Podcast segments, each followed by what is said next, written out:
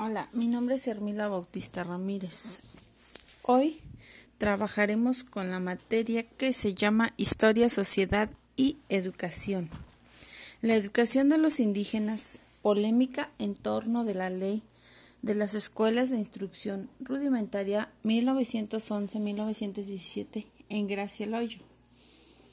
La ley de escuelas de instrucción rudimentaria, promulgada en junio de 1911 por el Congreso Federal, autorizó al Ejecutivo a establecer en la República escuelas para enseñar a toda la población y principalmente a los indígenas a hablar, leer y escribir el castellano y ejecutar las opiniones elementales de aritmética. El legado porfirista en las postrimetrías del siglo XIX, la mayoría de los habitantes del campo, 75% de la población del país, no asistía a la escuela, era analfabeta, y una tercera parte de ésta no hablaba el idioma nacional.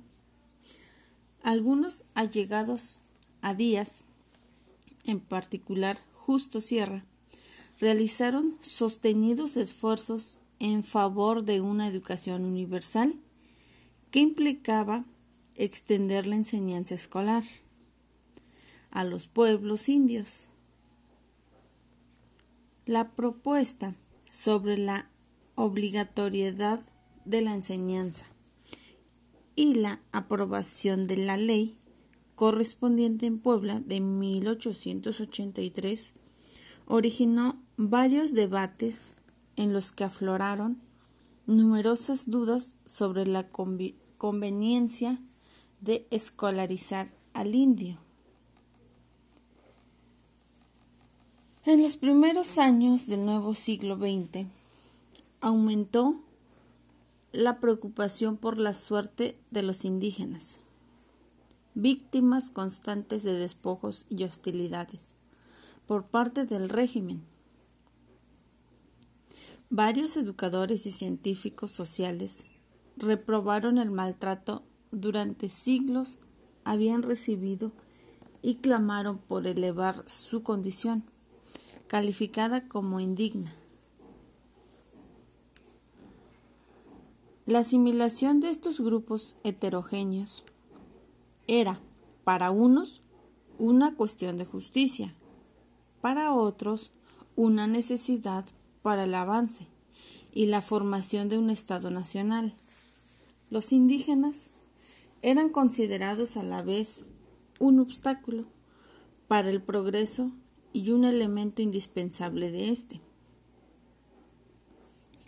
No obstante, su insistencia en el regazo del indio y del continuo señalamiento de la abyección en que vivía, estos filántropos intentaban superar posiciones racistas y atribuían dicho regazo a, a deficiencias culturales que, a su modo de ver, podían ser modificadas por medio de las escuelas que propiciaran la modificación de los patrones de vida, coincidían entre ellos en que era su responsabilidad salvar a las etnias.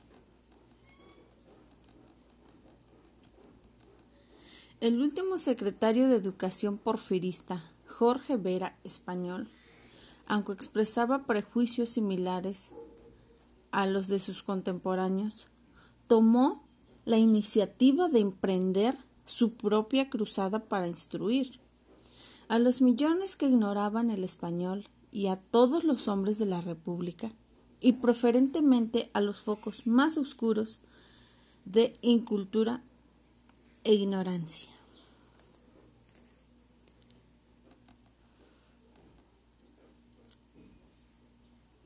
Los escollos de la ley. En su estudio, Pani desaprobaba en primer lugar la estrechez del presupuesto.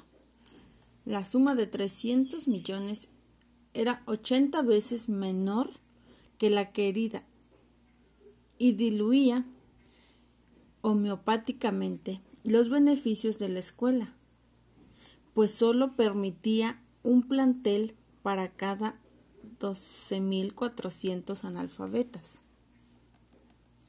Sin embargo, la preocupación fundamental del funcionario era lo que consideraba una imperfección de la ley.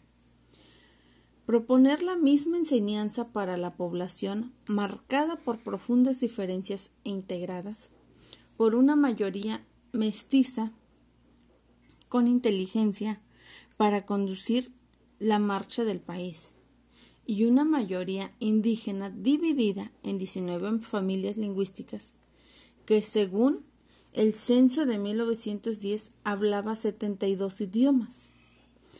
Además de que le parecía imposible castellanizar y alfabetizar estos grupos en solo dos años, Pani reprobaba el escaso valor de las enseñanzas, de las enseñanzas, puramente abstractas, que desde su punto de vista podían resultar no solo inútiles, sino nocivas.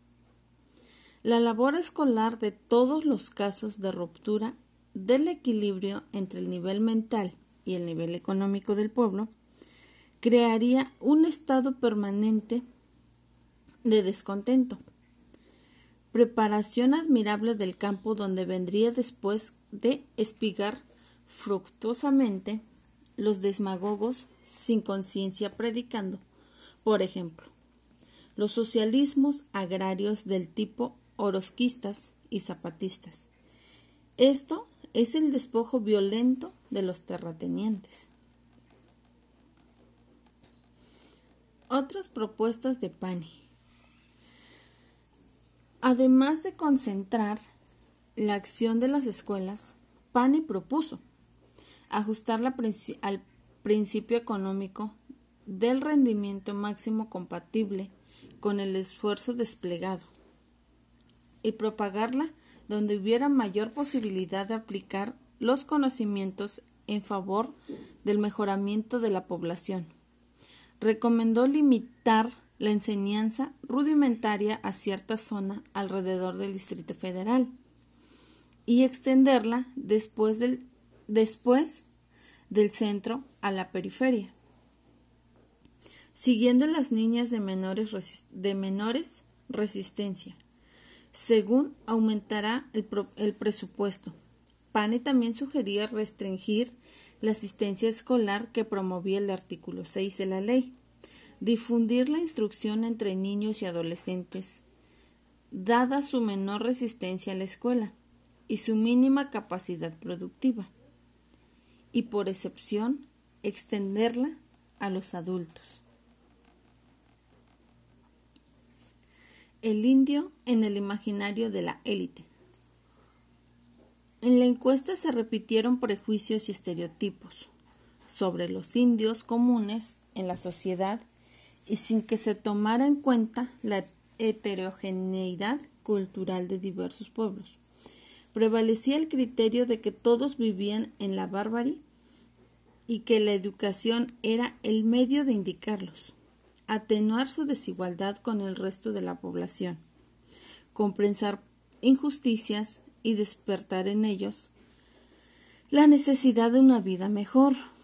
Se hablaba de grupos que tenían la inteligencia completamente dormida y la voluntad débil, de otro que poseía un lenguaje tan rudimentario que apenas podían expresar las sensaciones más simples.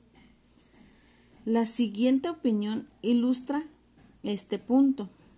El analfabetismo es una negación de todo proceso, así que el orden moral, como en el intelectual y político, el analfabeto es un ciego, a quien hay que conducir de la mano para no dejar que se extravíe del camino de la moral social e individual.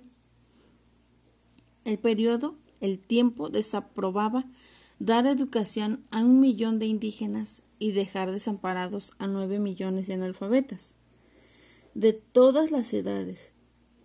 Insensato se preguntaba, colocar juntos a quienes hablan español y a quienes no lo hablan. cuando por motivos que fue ocioso exponer están entre sí y a gran distancia psíquica y social. Y señalaba que había una enorme diferencia entre quienes hablaban la lengua y quienes no la hablaban. Algunas de las sugerencias hechas en la encuesta fueron escogidas por la Secretaría de Educación Pública, que vio la luz de 1921 en las dos décadas siguientes. La formación de maestros en normales rurales la creación de un grupo de maestros ambulantes, misioneros. El establecimiento de escuelas regionales campesinas. Por años se trató infructuosamente de asimilar a los indígenas a la llamada cultural nacional por medio de la escuela.